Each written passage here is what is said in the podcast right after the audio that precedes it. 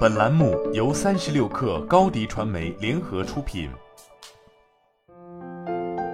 本文来自三十六氪神译局。未来几十年的发展可能会改变人类未来几千年的面貌。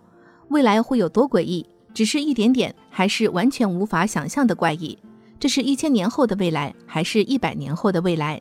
开放慈善的联合首席执行官霍尔顿·卡诺夫斯基提出了一种可能性，即未来将比我们想象的更奇怪，而且很快就会来了。这是一个耐人寻味、发人深省的想法。一个复杂的因素是，不同形式的基因工程，随着基因组学的进步，我们将能够改变人类未来的走向。最简单的方法是胚胎选择，父母可以选择男孩而不是女孩，或者选择具有某些特征的孩子。而且未来我们能做的将越来越精确，更直接形式的基因操作也可能是可行的。除了保护自己的孩子免受潜在的出生缺陷，也许大多数父母都不愿意这样做，但显然有些父母会。因此，人类将被分成具有不同遗传历史的群体，这在人类近代史上从未发生过。另一个非常现实的可能性是长寿研究成果丰硕。现在看来。我们越来越有可能通过调整各种生物时钟来延长寿命、减缓衰老。延长预期寿命并不是什么新鲜事，但这也代表了一个根本性的突破。可能会有很多人活到一百岁以上，而且没有重大的健康问题。假设这些进步发展不能同时惠及所有人，世界将再次分裂。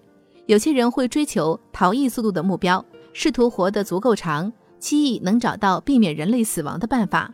在此过程中，神经工程让我们能够仅靠大脑即可移动和改变物体，这已经在猴子身上实现了，不过方式有限。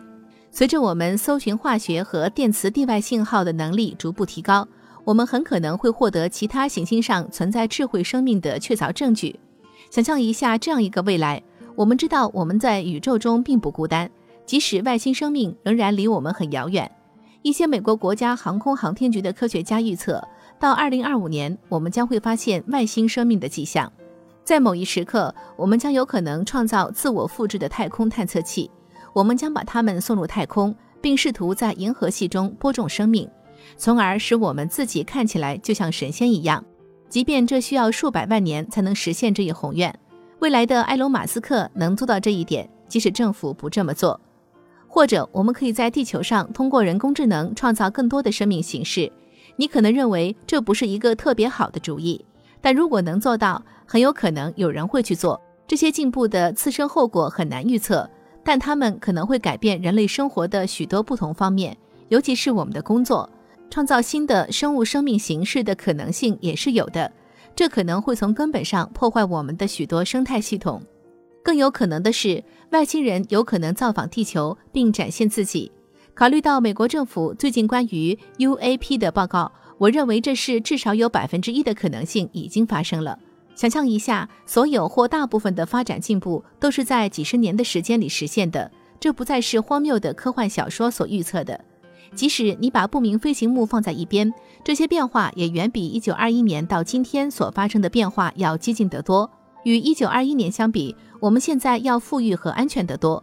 但世界的许多基本结构基本保持不变。我不认为我们现在能做的很多事情会让我们1921年的前辈感到神奇。不过，我们计算机的速度和能力可能会让他们感到惊讶。1921年的访客也不会认为我们不是人类。当然，这些发展也不是不可避免的。另一个非常奇怪的未来也是完全有可能出现的。我们人类使用我们的创造力去搞破坏，导致人类文明出现重大而持久的倒退。不管怎样，未来不仅仅是拥有更多更好的郊区、更高的工资和新的社交媒体形式，所有这些都有可能发生，但这些都不是最大的变化。